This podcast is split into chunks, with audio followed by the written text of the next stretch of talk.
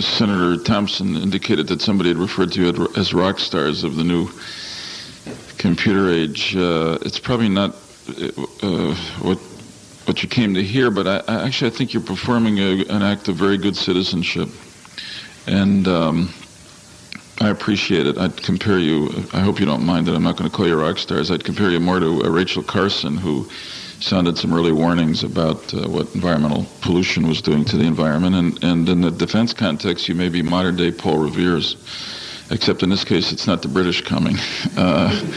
Uh, we don't know who's coming. That's the problem. I mean, uh, um, yeah.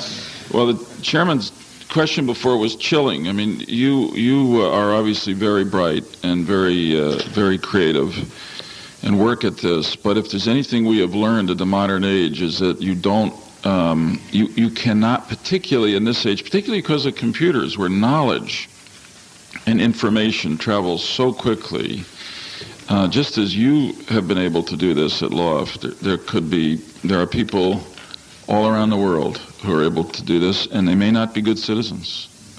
Uh, they may be up for hire to people who don't wish us well. So I appreciate what you're doing, and I, I, must say in this regard that it may be that the appropriate metaphor here is not Chernobyl, but uh, unfortunately Oklahoma City, where if we looked at it, we would have understood, and some did, that there was real vulnerability.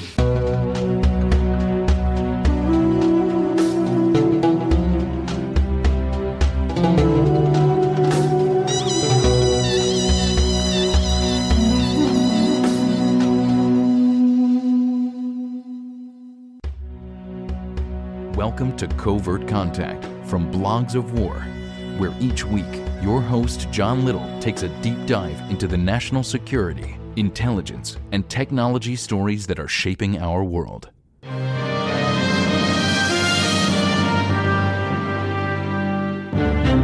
All right, welcome to Covert Contact episode 100. I am your host, John Little. Can't believe that we're hitting this milestone. Uh, took far too long, but uh, we're here, and I have a rock star of the computer age, uh, Scott Terban, with me to talk about uh, the threats heading into the November election and how they impact uh, really each and every one of us, especially anyone who has a profile online.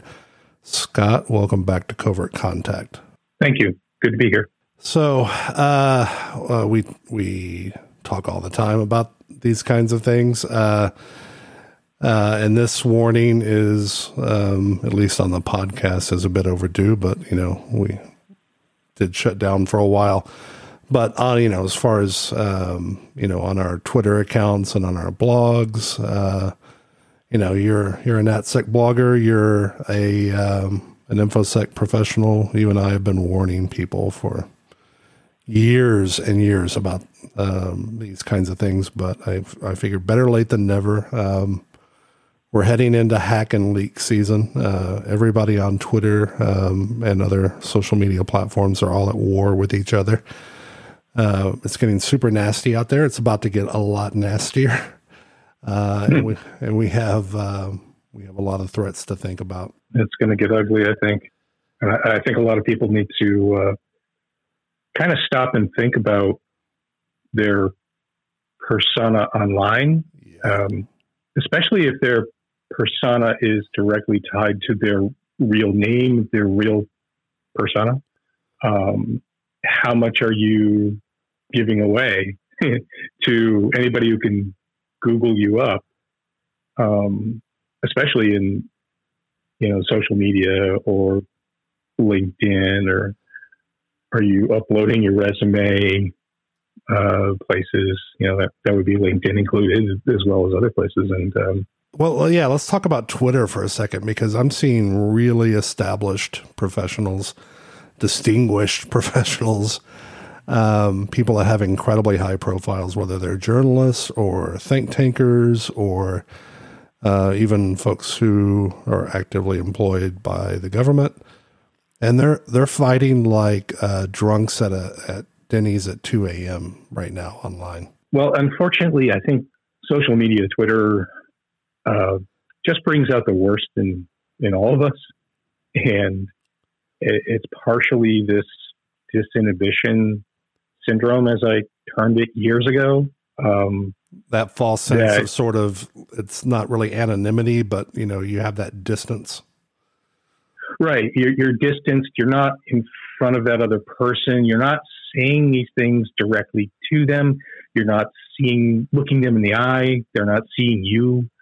Um, and there is a certain amount of um, direct disinhibition where they they try to hide their identity. Right, you know, right. Twitter you can make up any name you want and try to hide, you know, obfuscate who you really are and, and say what you, whatever you want to say, and get away with it. Right, you know, right. Uh, for the most part. So it's um, yeah, social media has really been a a bane to to all of us in, in a lot of ways. I, am trying to figure out, you know, what are the pros and cons? Like, what are the weights here? I, I just don't know anymore. I, I, think it's kind of more in the negative than the positive. Yeah, I mean, that's been a constant struggle for me. I mean, I built a network that is, you know, you have two like this, a global network that's really valuable, and you don't want to pull out of that. Um, and at the same time, uh, there's no real incentive for good behavior online. Like, you know, if I was to unlock my profile and just start throwing bombs at people, I'd pick up, you know, thousands and thousands and thousands of followers. Um, mm. And instead, like you and I have done the opposite. I mean, I've called my account of 50,000 followers that I, I blocked. Um, um, you know, mostly bots, but you know, uh, also folks who were just there to primarily engage in that kind of conflict. And you know, I know you've done done the uh, the same. Um, so it's it's a difficult it's a difficult balance. But let's focus on the behavior again because this kind of conflict and this kind of activity that people get lost in which you know I completely understand, right? Like this is an incredibly trying time in the United States, and there are, there are things to be legitimately like extremely angry about. Uh, I think the question is, um, does being angry on Twitter uh, advance your cause or advance any cause? Uh, most cases, the answer is absolutely not. Uh, and the other is it, it sort of exposes you to risk, right? If you're engaging online primarily from an emotional sort of perspective, it it um, it sort of increasingly paints a target on your back, um, and it makes you more prone to influence from others or, um, you know, um, by others. I think. Yeah, it's odd. Um, I was taking a hike yesterday with a friend of mine, and um, we started kind of talking about QAnon and social media and, and, things, and you know, both kind of delved into the psychology, the dopamine hit um, of getting likes and retweets and all that, playing into the larger kind of arcology of uh, echo chambers and and what we're seeing today, what we've been seeing for a while, but really it's coming to a head. Um, you know, with the anti-vax, vax, the uh, no masks, unmaskers, whatever you want to call them, and I think there's there's so much uh, psychology as well as um, biochemistry going on that we're having this back and forth with that is feeding our psyches in a way that we feel we need, um, even chemically at that point. It's a dopamine hit. You can really kind of feel that. And it's, it's a, just an Ouroboros, right? And it's even worse now that if you are paying attention and you are socially distancing or trying not to go out in public with throngs of people, um, your only communication it may be, you know, online. It might be Twitter. It might be Facebook or whatever.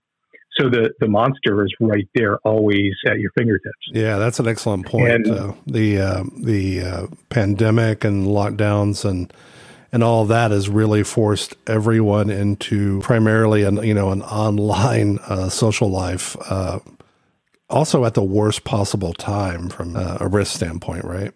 And we're we're reaching a point um, that things are so just nasty extra. There's so the, everything's so yeah. extra right now. Yeah, and the thing is, it's if you if you have a point of view, you put that point of view out. If you don't have a Twitter account that's protected, that you co- you curate who can follow you, then suddenly that can get in the hands of somebody who may um, start to mine your information. What we're kind of the thrust of this conversation is about what you've got out there, you know, where you live, who your family is, your significant significant others, um, all that kind of stuff can be used against you. Yeah, um, and I, you know, that's that's the point I was getting at with behavior. When you're putting so much of that out there, and it's so much of it is emotion driven, those people who want to mm-hmm. target you, that want to slide up next to you, and um, you know, build a relationship, possibly with malicious intent. It it just makes it so easy for them. Like we think that everybody's going to, you know, like uh, online profiles are going to look and you know look like the enemy that you know we know that they're not in our we don't want them in our echo chamber and we can block them but if you're an intel you know a foreign intelligence officer or a hacker who's trying to social engineer people you're going to take on and and mimic in most cases uh, and reflect back to that person you know the stuff that they're putting out there. So it's going to look like a friend not an enemy. Right. One of the um, the things that i had been doing up until I don't know about two three months ago, uh, working on you know the QAnon stuff, doing research, and inserting myself into those forums. Um, you have to look at the forums in the first place, get a gauge of the language, get a gauge of what they're thinking, how they go about uh, saying what they say, and then mimic that in order to to get in. It was the same kind of thing uh, you'd have to do with counterterrorism work uh, with jihadis, um, understand them, to relate with them, to uh, you know get that information you need, right? And doing it online, yeah, it's fairly simple. If you find them, you do your your research and you do your work, you can sidle up to them and start getting information out of them. So the same can be said for anybody who's online who may not be uh, aware that the person that they're talking to is is maybe somebody looking to uh, ga- gather information because of their job or some other personal um, information that that person needs in order to use against you. People don't like to view themselves as being at risk. There's just like sort of this natural. Re- I mean, some of us uh, sort of live in this environment and really enjoy it and sort of are tuned for it. But uh, I talk to people over and over and over and again who should know like deeply know that they're at risk, um, and they don't. You know, they think, mm. why me? Why would a foreign intelligence service pay attention to me? Why would a politically motivated group inside the United States target me? Um, and if you know, if you have a platform, if you have access, if you uh, if you're out there in any way, then you're a potential target. You may only be uh, a small fish that um, uh, that uh, a hostile actor uh, pulls into their network so that they can sort of uh, work their way up the ladder. I mean, that's a very common common tactic, right? You have to start somewhere, and any any relationship right. that they can build, and you know, unfortunately, um, people have tried to leverage me for that over the yeah. years. I, I know I'm preaching to the choir here, but uh, people really need to come to grips with the fact that they're at risk. Oh yeah. Well, I think that also the, uh, the disinhibition syndrome. You're on a keyboard, you're on a screen, you're not relating with these people directly. The fight or flight thing doesn't come to play. Um, I think people, even just from the standpoint of uh, getting phished or having their money stolen through you know something like that or getting somebody getting on your system and and taking control and then you know stealing stuff from you stealing your information to use to to make bank accounts or you know take out loans and stuff it's it's all very uh, arcane because they don't understand the technology they don't understand that the technology that's in their house literally lets these people in their house, right? Right. Their digital house. So, and I think a, a corollary to what you were kind of alluding to is um, when the illegals were were busted, the Russians.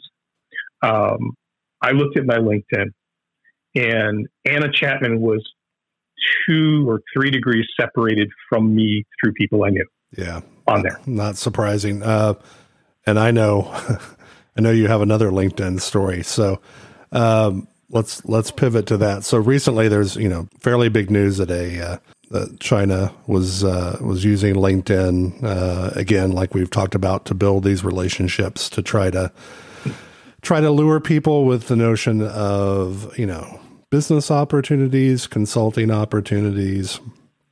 Um, you know the same same drill that um, you know. Actually, I was just talking to William Tucker about this uh, in the last episode. So uh, anybody that listens to this show is familiar with with that sort of approach. You and I have been warning people about LinkedIn for as uh, I don't know, as almost as long as LinkedIn and social media have existed. Uh, uh, I dropped my account a long time ago. When did LinkedIn start? Ooh, Yeah, 20, 2010 maybe yeah, because it was like 2012 or 2013 that they got owned yeah. and all the all the passwords are dumped. Um, So anyway, yeah, I'm not sure. way back in the early days, I dropped my account because I had all these like Iranian uh, engineers that wanted to um, Mm. Chat with me, and really, like really amateurish, and you know, you never know where these are coming from, but they were. The profiles even looked like they were using passport photos, like really terrible. Mhm. But you know, um, so anyway, I nixed that, and um, I know you've uh, occasionally uh, use it for you know research purposes and things like that, but don't really put a lot of your stuff out there. But um, yeah, let's talk about uh, that recent case because you had a, uh, a brush with greatness. I had a surprise actually. Um, yeah, I when I set up my LinkedIn, I deliberately tried to keep as much personal information away from it as possible and still have an account. So I only put in companies that I worked for in the past. I didn't I never put in my current business that I work for Good idea. uh, or any or anything. Yeah. So, but I would put in things like you know I was uh, working uh, for some think tanks doing stuff. I was writing you know I had the blog and and all that stuff. So over time, um, when I was working for Defense Base, you know I would see activity, and I would I saw those same Iranian actors. Uh, that were really kind of goofy, yeah. uh, searching for you know sending in in mail and stuff like that. Um, I also saw some uh, DPRK activity uh, because I was working for Defense Base. I had to pay attention to you know who was out there and what they were trying to do, and um, because of the blog, because of uh, who who I am online, you know, I guess they they were like, hey, you know, um, come to find out now. I guess it was about a year or two ago. I got banned from LinkedIn for no apparent reason that that they would tell me. Um, I think it I think it's tied to uh, a post that I cross linked from my blog about some Iranian data that I found in the darknet, and it was about uh, actors. These these guys are supposed to be spies, uh, and it had you know information in there that was pertinent. And uh, I, would- while I didn't post it, It wouldn't be ahead. the first time an infosec professional has just been sort of mysteriously banned. right? Well, I, the first time for me, but I, I put that stuff up there, and I didn't directly post it on LinkedIn. I posted the link back to my blog. Well, suddenly I was I was banned, and and they wouldn't tell me why, and they wouldn't let me back on no matter what. I was like, okay, you know, so I left it alone. Um, the last week or two, the whole oh my god, LinkedIn is being used as a, a tool for espionage was in the news, and um, I started reposting stuff that I'd been posting on the blog from like 2016, saying, "Yeah, uh, here's the here's these actors.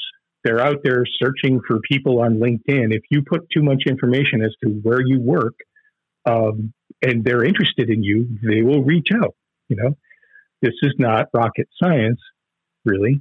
Um, you should, you know, think about it depending on where you are and, and what you do and what you're putting out there. And uh, so before uh, coming on today with you, I decided to pull up some of the articles because I really didn't.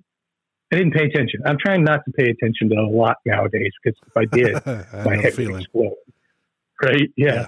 So I pulled up the uh, the BBC.com article on uh, the Chinese agent that used LinkedIn, and I see a familiar face. Um, it's this guy on online on uh, LinkedIn. He called himself Dickson Yeo. His real name is Jun Wei Yeo, and he uh, asked to be on my LinkedIn. and I looked him up, and you know, I was like, "Well, I don't trust you, but okay," because I didn't have anything important on there. I was just really using it for the blog, and uh, he would every once in a while send me a message, you know, asking me a question. And since I was, I always thought, well, you know, I don't trust you at all, dude. And I kind of think you're a Chinese cutout. Um, I never really gave him anything important, you know, I was just like, yeah, yeah, whatever, you know. I'd throw out a, a quip and he would go away. Well, looking at this article this morning, yes, I had a direct connection to Dickson Yeo. Congratulations. Yay, me. Uh, yeah, it's just you know they can come from so many different directions. Uh, you know, I think the funny thing, and this is a persistent source of frustration for us. You know, this whole you know media explosion announcements that LinkedIn is now you know a, a vector for foreign intelligence services. You know, it always has been. It's not just China. It's not just this case. It's crawling with um, folks representing or directly affiliated with intelligence services all over the world. Right? Oh yeah, it, it, it's that's the thing, you know. Um, And it's it's not just LinkedIn. I mean, let me make it clear: we're not just calling out LinkedIn here. You know, LinkedIn has a particular set of of data that is attractive, uh, especially if you're trying to build a profile of someone and gain access. Uh, and also, right, like there's a there's a hint of desperation if you're on LinkedIn. Like, no offense, but but you know, if you're trying to if you're trying to socially engineer or you're an intelligence officer trying to approach someone, like you already know, like they're vulnerable to a specific approach, right? They want an opportunity, and so that that's Right. that's a huge bonus. well, I was going to say it's not just it's not just intelligence people either, right? So yeah, it's hackers. uh, it's anybody. It's criminals. yeah. It's uh, it's even Right. you know even people that may not attack you, but um, you know benefit from building a profile or access to you in some way. Right. Yeah, it's it's an intelligence gatherer's dream in a lot of respects. It's a red teamer's dream. Um, you know, doing red teaming, pen testing uh, kind of stuff. Where you know I've used it in the past doing red teaming, where I built whole dossiers on um, corporate individuals who are having a red team against them done by us, and I can put together a lot about them just from from LinkedIn. But then you start spiraling out to all the you know all the other social media. Look for their kids. Look for their their their uh, significant others. You know, uh, family members. All that stuff can be just harvested and and through scripted process. Um, you know, click, you're done, and it goes and brings it back for you. So you know, it is something that everyone should consider. Just take a step back and think about it as you're creating that profile or as you're updating that profile um, as to what you're putting out there. Is it important to somebody else? Um, could they could they use it to pivot from you to somebody else you work with? Maybe you might not be the ultimate target. You could be the pivot point to get to know somebody else Absolutely. right? So you know you have to think about it like in the old um, counterterrorism days. You, okay, this guy is related to this guy. How? You know they talk to each other. They're they're family members or they're of the same organization. You know, and try to work out the map. So um, even when I've I've recently had pen tests done for where I work. Um, I have found people in the security infrastructure that had LinkedIn pages, and they said exactly where they worked and what they did, contrary to what I had told them to do. Hopefully, people are getting a little paranoid right now because um, paranoia is healthy. uh, mm-hmm. to, to, a certain extent, right? Um, if you're listening to this podcast, like block off several hours, block off a day, a Saturday, a Sunday, whatever. Look at everything that you have out there and look at it only from the perspective of like your worst enemy or an imagined foreign intelligence service or whatever and you know red team yourself right? That's like a, a good place to start is look at it and think how could this hurt me? Do i do i you know do i regret putting this out there? Um, does this um, you know potentially are these are these dots um, you know able are they able to connect these dots and get somewhere else from them? Um, you know go to search engines uh, look for yourself put in information that you don't think is out there and see if it's out there. Like really spend some time thinking about you know how you're vulnerable and and try to attack that yourself. Yeah seriously take a look at what you have and then think about okay why did i do that? You know why why should i not do that? You know um, yeah it's it's easy to be forgetful or to be to be oversharing. Um, I think people in in the world that I live in of uh, information security and hacking, it's kind of second nature to be like more private and try to keep things containerized. Yep. Um, and I know from the intelligence world that's definitely a thing, but you know, kind of a segue for that now, um, I, I, when I was going back and I was looking at old blog posts, um, I did a thing in 2019 where I started looking at um, just just the keywords uh, secret, uh, TSSI yeah. uh, kind of stuff, and I was coming up with droves of accounts that I could then like I could pivot off and Google and do other searches, do other OSINT, and see that they were real individuals. They weren't cutout accounts. And then go, what are you doing? I mean, yep. I even found SlideShare, um, right? Like even things like oh, that. yeah. Well, uh, just on LinkedIn, I found um, pictures and and information for Secret Service agents.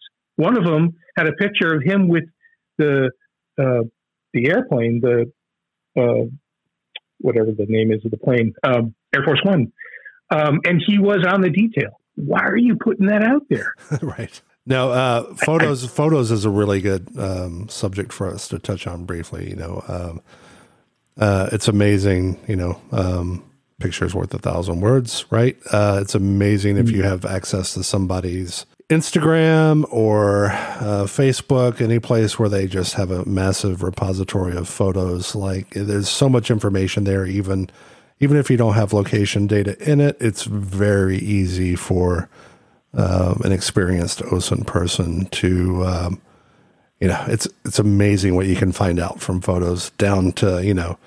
Um, not only the exact location, but time of year and time of day and uh, mm-hmm. thing. You know, just you can go real deep on that. But it's faces, which can be really useful, especially if you have access to state level tool and you can process all those and start doing um, mapping identities and and building networks off of that. Uh, but there's just there's a tremendous amount of information. It reveals a lot about your psychology, like what you're into, where you go, just on and on and on. Yeah, you can really build profiles of people um, and get a good sense of, you know, w- what they might use for a password, you know, how they might go about it. Um, so you can you can reverse engineer that kind of stuff. We've been doing that in the in the hacking, penetration testing, security yeah. realm for a long time. You know, uh, yeah. Uh, but if you really kind of apply the psychology of it, you can really get into some people deep. Yeah, yeah. Like if they're you know if um, they're posting you know photos of their dog every day, and you know the dog's name mm-hmm. because they're sharing it. Like, you know, there's a there's a, a vector for a potential password. you know, just stuff like that, Yeah. the way people think, right? And you know, everything's a data point that can that can get you one step closer. And and to think about it, it's the government today, the United States government potentially that you know law enforcement could be doing. It, it likely is doing the same kind of thing. I mean, Well, we just had a uh, DHS officer um, uh, analyst uh, released today.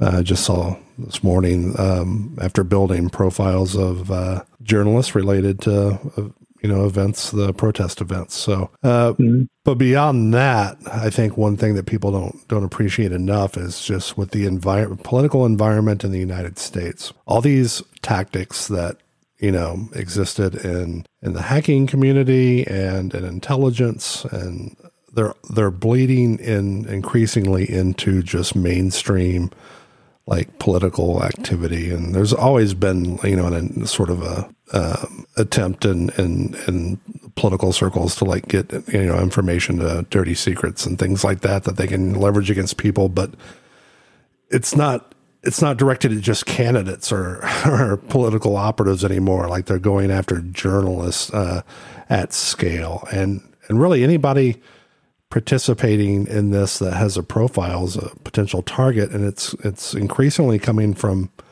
you know your neighbor. the motivation is there for whatever political reason or personal reason, and it's easy today to even even get to get tools online um, with a minimal amount of knowledge. You can start really parsing through a lot of stuff and and building these profiles and, and leveraging it. Right.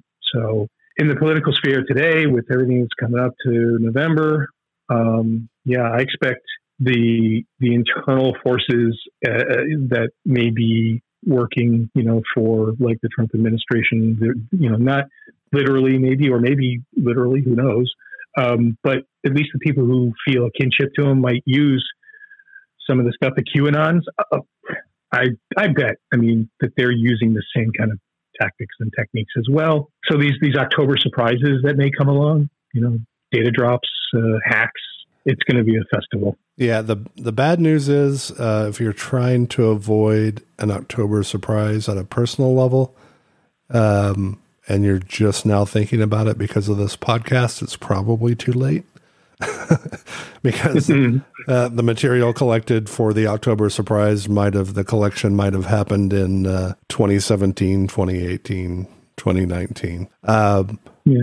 um, you know, so um, they just wait for the right opportunity to drop that. But that doesn't Yeah, mean think- that doesn't mean you shouldn't take action now. Right. I, I think that what you were saying of going through all your stuff and seeing what's out there, there's also a process that you could go through to respond to, okay, what's the worst case scenario if this were made public, you know, in some way? How do I point. respond to that? Yeah, Um, it's kind of like that um, that scene in um, the Jack Ryan film um, where the president had a friend who was like laundering money for the cartel, and you know they're they're in the White House. They're like, "Well, the the, the press is going to come at you about this. What do you say?" And he's kind of mealy mouthing it, and then Jack Ryan says, "Well, just say, yeah, we were great friends. We were lifelong friends."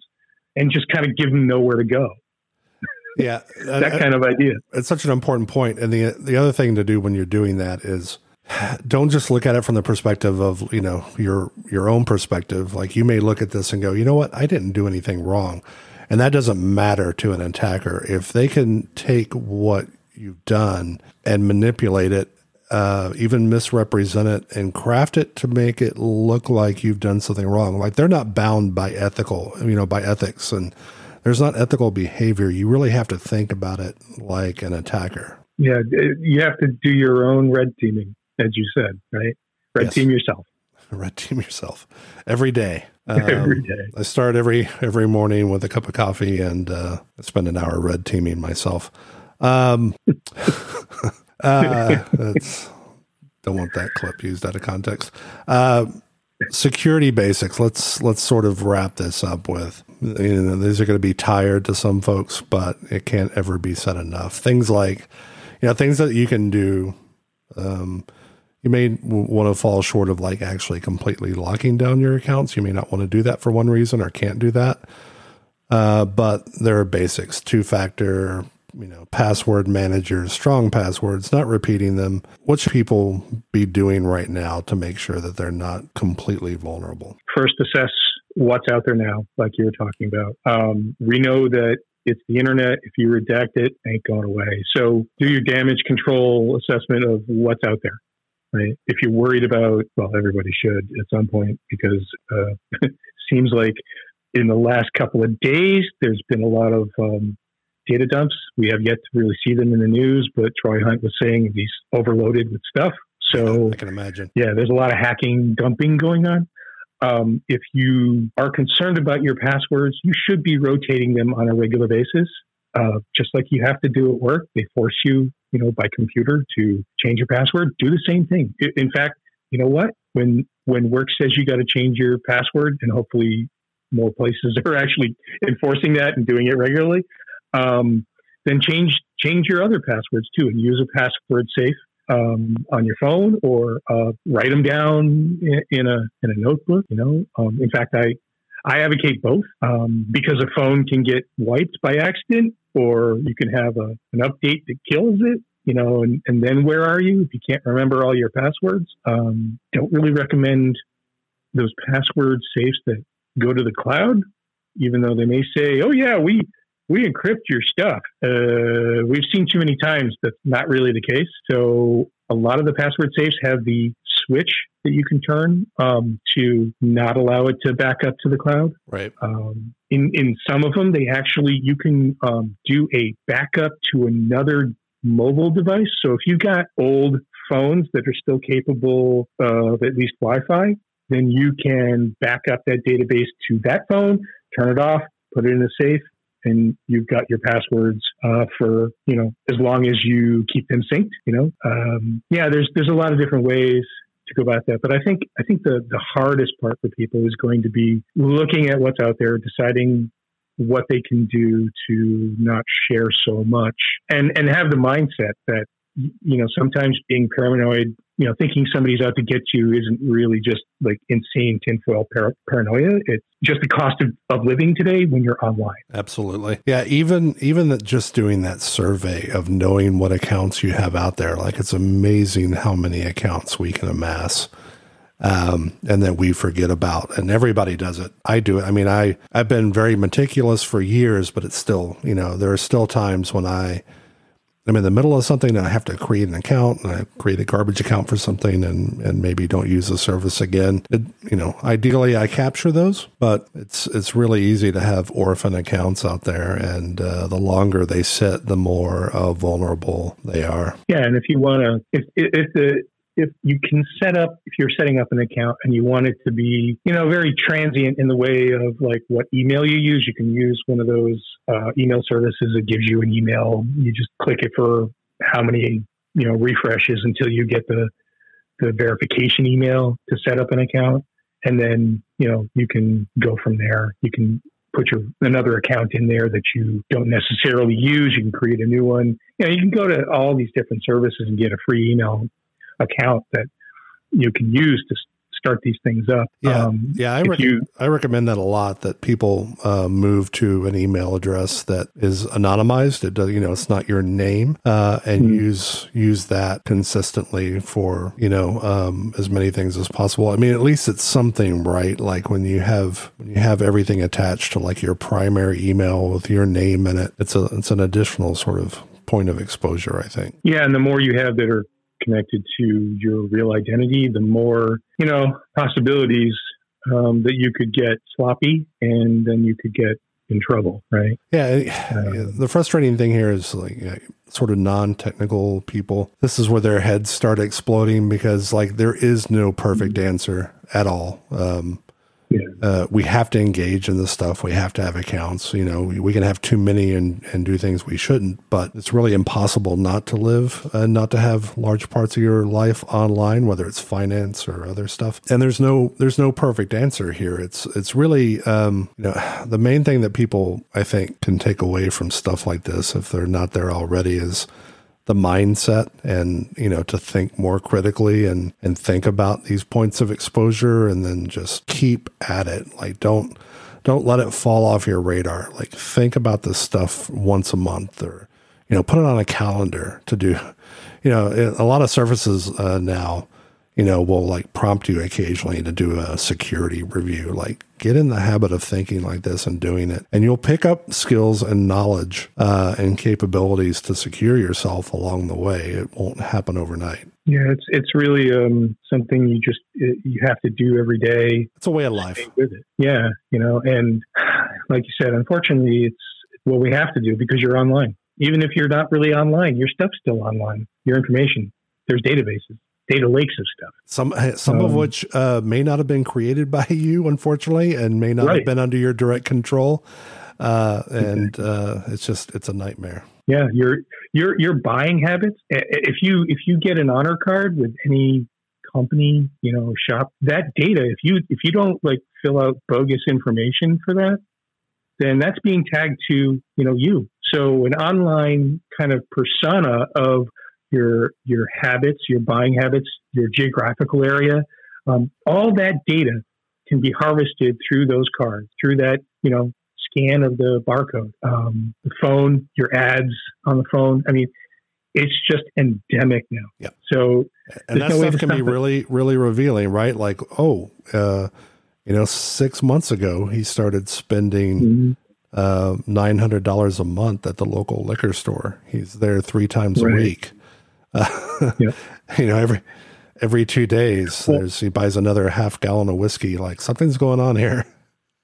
Yep. I, I heard a story about uh, a family and um, a father who figured out that their daughter was likely pregnant because of the, the buying habits. And that's scary, right? I mean, you start getting stuff for prenatal and, and all this stuff that's coming to your door in the mail, you know, that's a lot of, that's a lot of power there. Oh, wow. What a way to find out.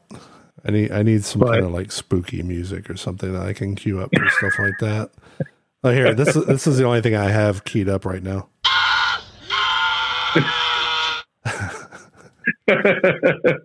this is the world we live in. This is where technology is gone. Like it's not it's not really going to to change that dramatically and it's just this is the environment. So like I always tell people like don't don't retreat from um, uh, technology necessarily. Uh, you don't have to become Ted Kaczynski. Um, but you know, just just be aware. Just just turn up that sensitivity to your own vulnerabilities up uh, a couple of ticks and um you know and then you can take advantage of this stuff and and put yourself at minimal risk but the idea of like complete privacy and like you know especially on like the financial side like forget it like that that's all that's all done with. Like there's there's no such thing as like complete financial privacy or any of that anymore, and it's not going to exist. And unless you know you buy an island with your Bitcoin and build your ideal libertarian society that's cut off from the world or whatever. Um, yeah, and separate yourself completely. Yeah, yeah. So that sounds terrible to me. I don't know about you, but um, it's it, you know it's kind of it, it's wacky, and you got like back in the day it was Sealand. Yeah. Right? The, yeah, I, have been tempted to buy a title of nobility from Sealand from time to time. You know they sell they, they, they sell those, and it's it's such a dumb thing, but it's also I don't know. Uh, yeah, the nerd in me wants one. Well, it's it's um there was a recent article in I think it was Wired uh, about the uh, the bunker in Germany that was the darknet host for a lot of the darknet that got taken down. And they had tried to claim the same thing as like Sealand. They made themselves their, their own country or what have you. Still got popped. Still, everybody got arrested. Um, yeah, you know, but uh, you know, so yeah, it's still a thing, and people, I guess, try it, but it's not literally going to work. No, it never. Unless you're on the never works. Yeah, unless you're on the moon or something and you're living there and they can't get at you. But they'll get you eventually. Yeah. It's just a matter of time. Yeah, eventually there'll be a, a rocket launch and yeah, you know, they'll, they'll just they'll just you know they'll just blow up your supply ship here on the ground. Um, yeah, there's there's there's always an angle. Um, well, look, this uh, I thought we were going to do 30 minutes. We've done almost uh, an hour. That's kind of not surprising. There's endless supply of stuff we can talk about here. Uh, so I trust you're going to come back and do this again before too long. Yeah, anytime you like. Awesome. Well, thanks, Scott, and um, you know to everybody listening. Uh, go do the red teaming. Go look at your stuff. Go and do an inventory. Do a survey. Start writing this stuff down so you at least know uh, what your exposure is and uh, take appropriate action. And uh, don't forget. I'm telling you to wear a mask. Don't put your own life and the lives of your friends in jeopardy. And if you don't care about the lives of yourself and friends, please don't cost the economy $5 trillion.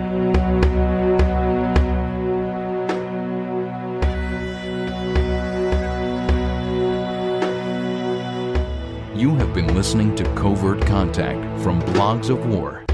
This podcast is produced, written, and hosted by John Little. Follow John on Twitter at Blogs of War and join the conversation with hashtag CCBOW. Thanks for listening.